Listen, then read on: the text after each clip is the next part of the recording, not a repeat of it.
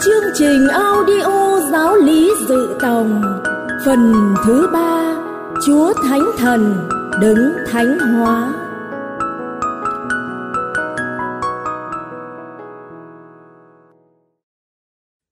Bài 32 Bí tích giải tội.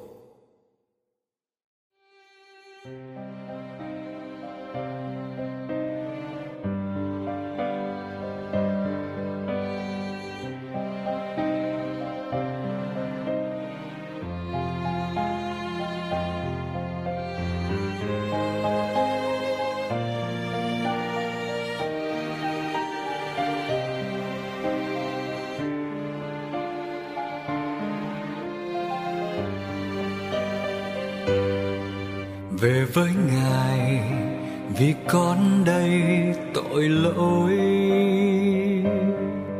Về với ngài, để con nên sạch trong lạy chúa là đấng con tôn thờ, con yêu mến ngài, vì được ngài thứ tha về với ngài, lòng sướng vui, hạnh phúc. Về với ngài, hồn con được nghỉ ngơi. Lạy chúa là đấng con tôn thờ, con yêu mến ngài, vì được ngài mến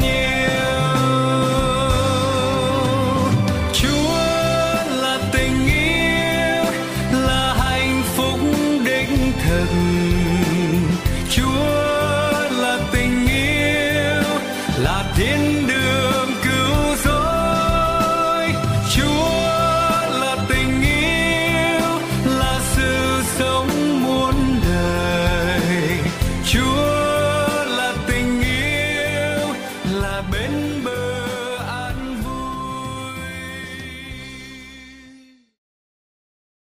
Kính chào quý học viên chương trình audio giáo lý dự tòng.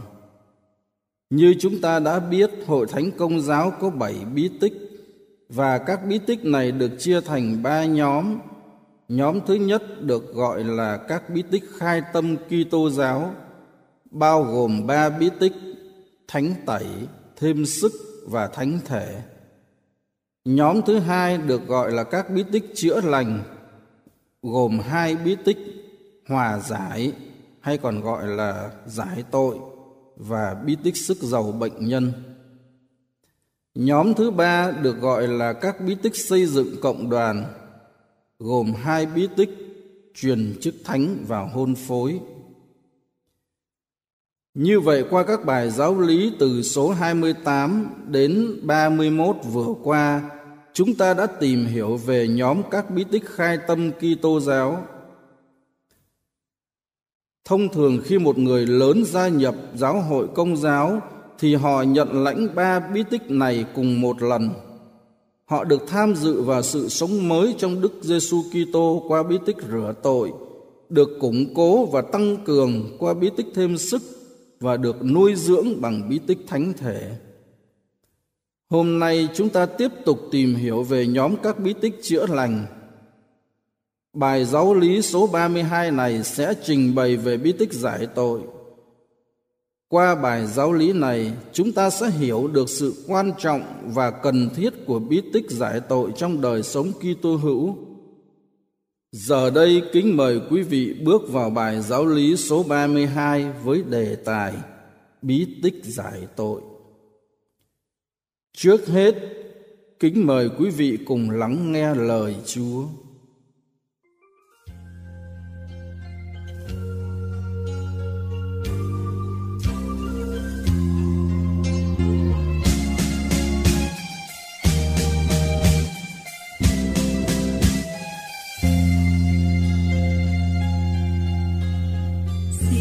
Cho con biết lắng nghe. Lời ngài dạy con trong đêm tối. Xin cho con biết lắng nghe. Lời ngài dạy con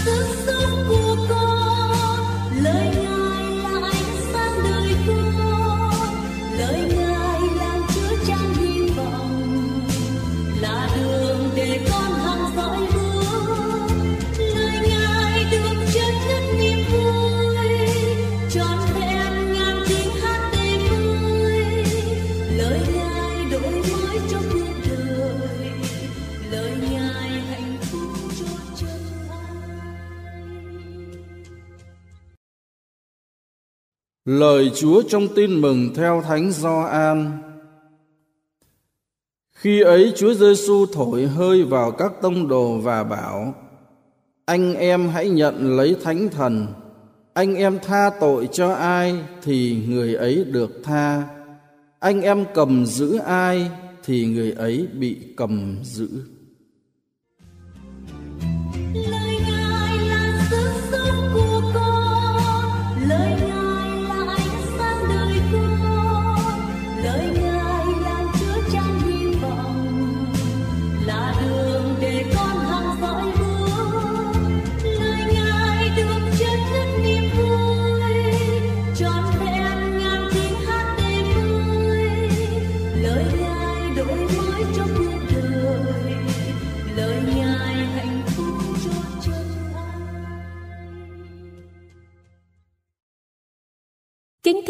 Học viên, như chúng ta đã biết, các bí tích khai tâm đem lại cho người tín hữu sự sống mới trong Đức Kitô.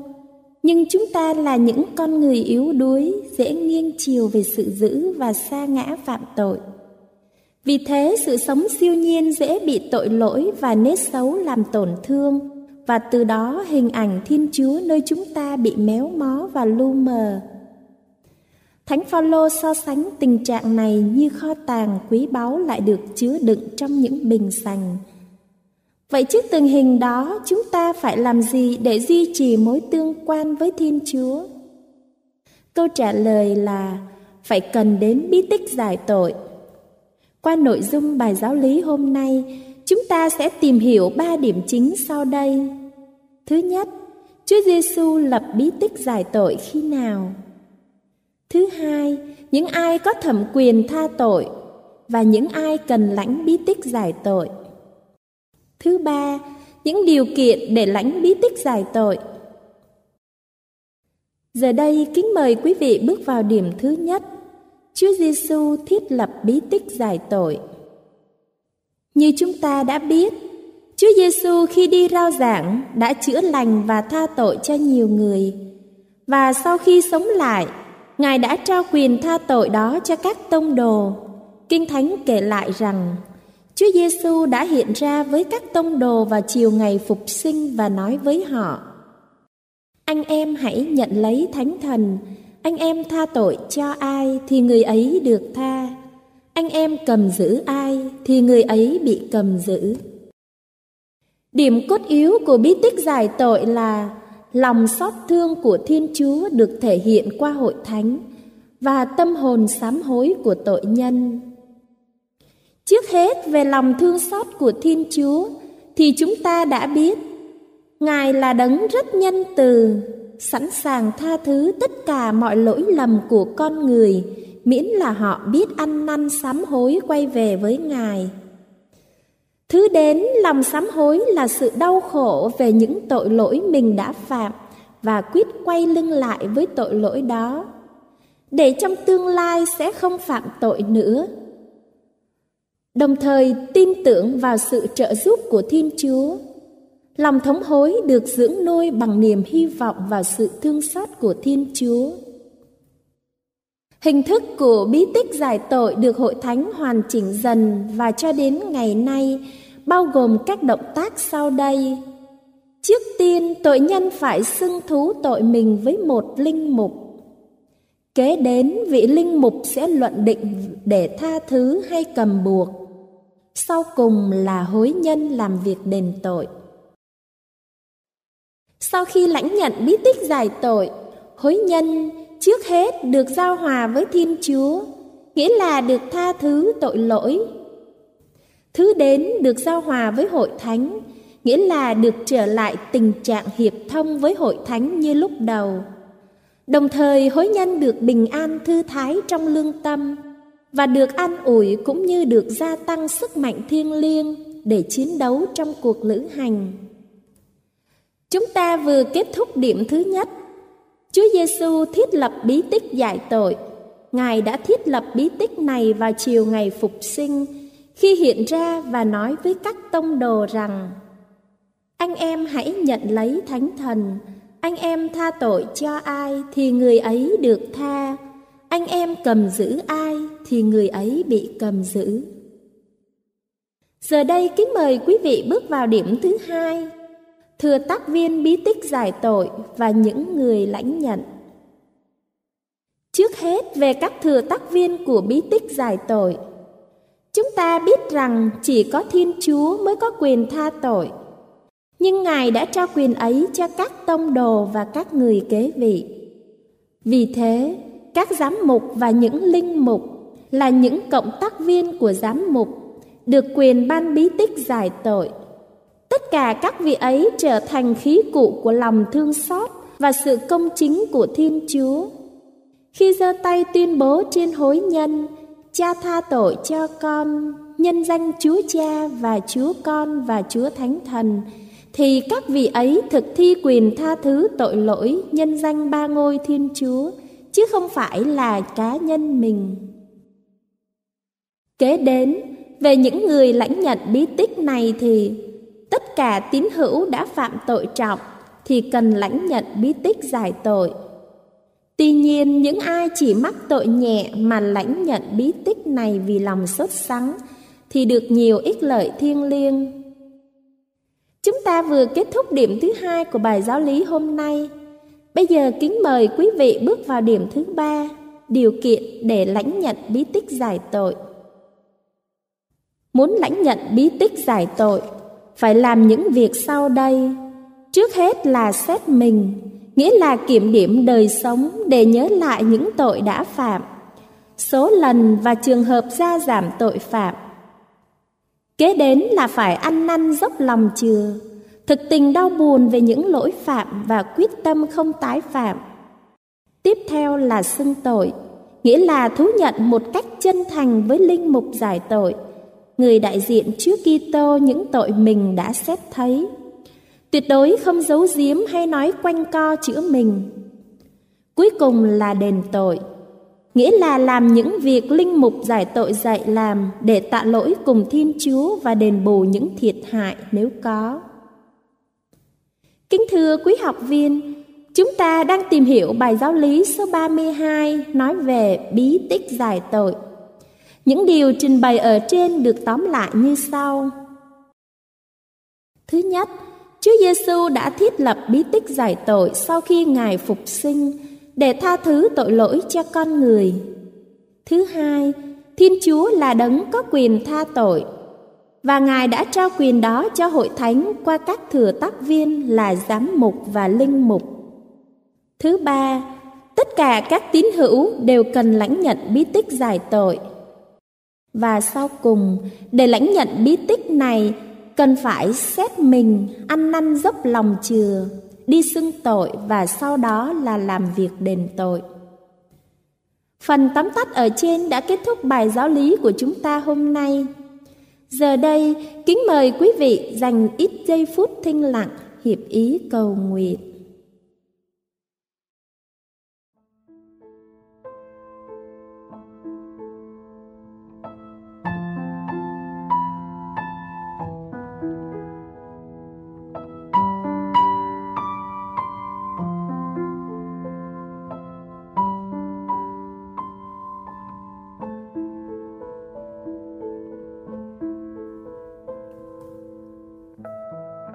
Lạy Chúa, Chúa biết rõ loài người chúng con yếu đuối mỏng giòn, rất dễ sa ngã phạm tội. Nên Chúa đã lập bí tích giải tội để tha thứ cho con. con hết lòng cảm ơn Chúa đã yêu thương loài người nói chung. Cách riêng đối với con là người chưa theo đạo, nhưng Chúa vẫn yêu thương dạt rào.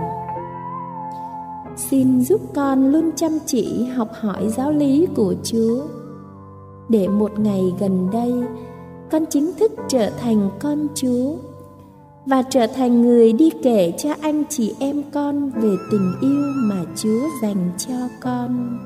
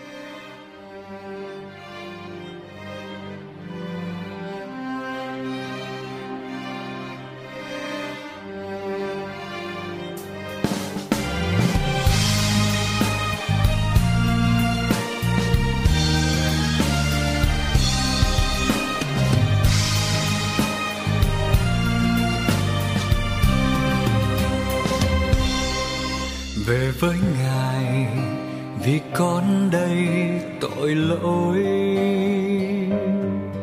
Về với ngài, để con nên sạch trong